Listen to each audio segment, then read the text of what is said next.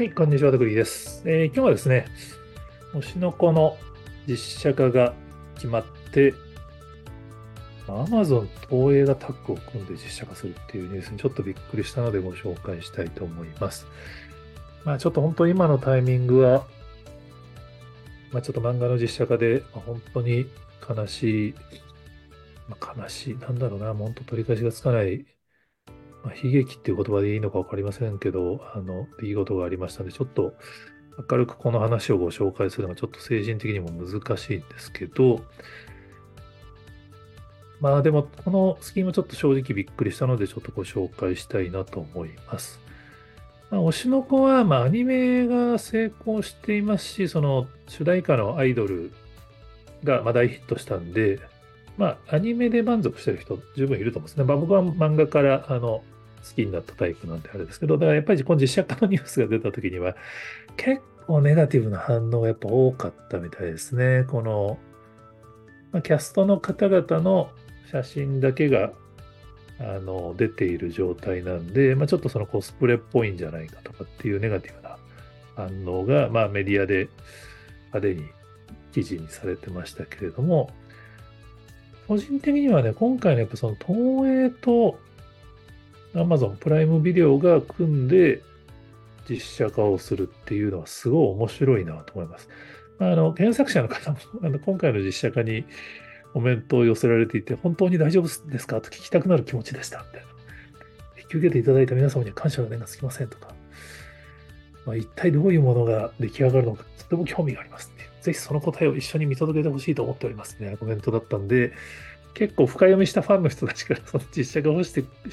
してほしくないって言ってるんじゃないかみたいな感じのネガティブフィードバックも返ってきちゃってましたけれども、個人的には、今のこの推しの子にとってはこの Amazon と東映の組み合わせってちょっと面白いんじゃないかなと思いますね。まあ、特にやっぱり Amazon プライムビデオでっていうのがポイントだと思いますね。まあ、僕個人は日本の漫画の実写化は、まあ、ネットフリックスがやっぱりワンピースという白書と成功してくれてるんで、まあ、勝手にあの、まあ、集英社とネットフリックスが組んで、まあ、ディズニーを倒すというか、まあ、ディズニーの対抗軸になるぐらい大きな、まあ、ジャンプユニバースみたいなものを、そのマーベルユニバース的な感じで構築してくれることをあの妄想してたんで、推しの子もネットフリックスいいんじゃないかなと思ってたんですけど、まあ、いずれにしてもその海外のやっぱりこういうプレイヤーがやることによってグローバルに出ていくっていうのはやっぱポイントだと思うんですよね。今のところ推しの子のアニメのチャートとかを見てると、やっぱりいわゆるその、まあ、分かりやすいワンピースとかドラゴンボールのような、あの、まあ、比較的その子供も見るようなアニメに比べると、やっぱ推しの子のような大人向けのアニメ、やっぱ海外の出足はそんなに良くないイメージがあってですね。でも多分伝え方によっては海外でも十分ファン増えると思うんですよね。だからそういう意味では実写化から攻める方がいいんじゃないかなっていう。しかも今回だから映画、東映さんと組んでやるっていうのはちょっと面白いですよね。で、Amazon プライムビデオ、今回のシリーズが先に映画をやるのか、先にプライムビデオのドラマが始まるのかわかんないですけど、アニメは最初にあの90、第1話が90分なんですよね。その、まあ、まあ、本当に重要な分岐点までのところが90分で描かれていて、まあ、それを劇場でも公開したっていう構造だったので、まあ、同じパターンで行くんだったら先に映画のパターンだと思うんですね。で、その後プライムビデオ。当然映画会社側からしたらファンがある程度できた状態で映画やらないと映画の集客難しいんで、まあ、プライムビデオを先にやってから映画っていう方が、まあ、普通に考えるとパターンですね。ただ、どうなんでしょうね。プライムビデオを先にやって映画館に大勢行くのかどうかちょっとわかんないですね。普通は多分地上波で先にやっていて、地上波で十分認知度が取れた結果、そのファンが劇場に足を運ぶって、まあ、鬼滅の刃型が、まあ、映画からしたら当然嬉しいはずなんで、東映さんからしたら東映が後の方がいいと思うんですけど、果たして地上波を流さずにプライムビデオだけでそんなにその鬼滅の刃型になるのかどうかちょっとわかんないですね。鬼滅の刃はなんつっても地上波の放送もあり、ネットフリックスとかアマプラとかも配信サービス全部流して、まあ、劇場版が大ヒットしたっていう順番で、まあ、通常はあれですよね、実写のドラマも、先にテレビドラマシリーズがあって、それが映画で、映画館にファンが行く TMER なんかそのパターンだと思うんで、まあ、通常考えるとそっちだと思いますね。で、まあ、まあ、僕はあの、ネットフリックスと集英社のその、ジャンプユニバース妄想側ですけど、実はプライムビデオもオリジナルコンテンツにはめちゃめちゃ投資してるんですよね。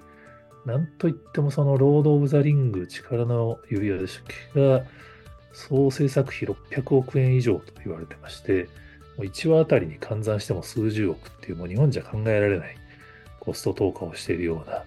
会社なんで、まあ、当然、推しの子実写化するんだったらお金かけてくれるはずだと思います。ちょっとわかんないですけどね、その、当然そんなにどでかいロード・オブ・ザ・リングほどのでかい金額は当然通してくれないと思いますけど、まあ、いわゆるテレビドラマの3000万みたいなレイヤルよりは多分上の投資をしてくれると思われるので、まあ、それがその映画とドラマを同時にやることによって映画のクオリティは東映さんが上げられるのかどうか、その辺がちょっとよく見えてこないですけど、ある意味、グローバルプラットフォームのその制作予算がこういう日本の漫画の実写化に投下されて、それで日本の漫画の実写を通じてファンが増えるっていうサイクルは、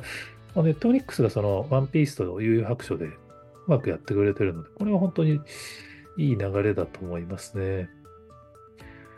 まあ直近ではその残念ながらあのテレビドラマシリーズにその漫画を無理やりはめ込んだ結果、やっぱりその脚本の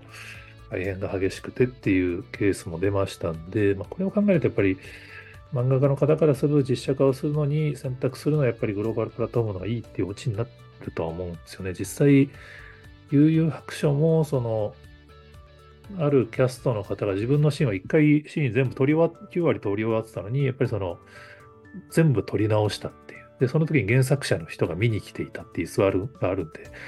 多分何かしらのそのこれでは足りないっていうのを、あの、まあ、これ、ネットフリックス側が先に決めたのか、原作者側の指摘によって変えたのか、いうアクションに関しては表に出ないんで分かんないですけど、まあ、ワンピースにおいても、その原作者が納得するまで出さないっていう約束をしてやってるんですよね。やっぱここまでその原作のリスペクトをするっていうのが、やっぱグローバルプラットフォームであれば、今は少なくともしてくれているって。まあ、実際その現場ではいろいろあるとは思いますけど、まあ、あの、ネットフリックスの日本の方にお話聞いたときにも、やっぱり、ワンピースも最初の頃は、あの、原作者の小田さんとグローバルのチームのコミュニケーションがやっぱりちょっと文化の違いもあって、直接はうまくいってなかったんで、間に日韓のチームが入って、あの、うまくコミュニケーション取れるように変えたみたいな話があったので、まあ、そういうのにお金も時間もかけられるところとやらないと、まあ、悲劇につながることも、まあ、増えてしまうっていう、まあ、こうなってくると本当に日本の地上波の方々も本当、ドラマの作り方っていうのも本当根本的に考え直さないと、二度とね、ああいうことにしないようにしないといけないと思うので、まあでもはい、あのシンプルにこの推しの子の実写化は、まあ、ファンは結構このなんかキャストとかにバッシングしてましたけど、個人的にはまあ実写化するなら、本当この立て付けは一つ選択肢としてはありだと思うので、ちょっと楽しみに待ちたいなと思ってっております。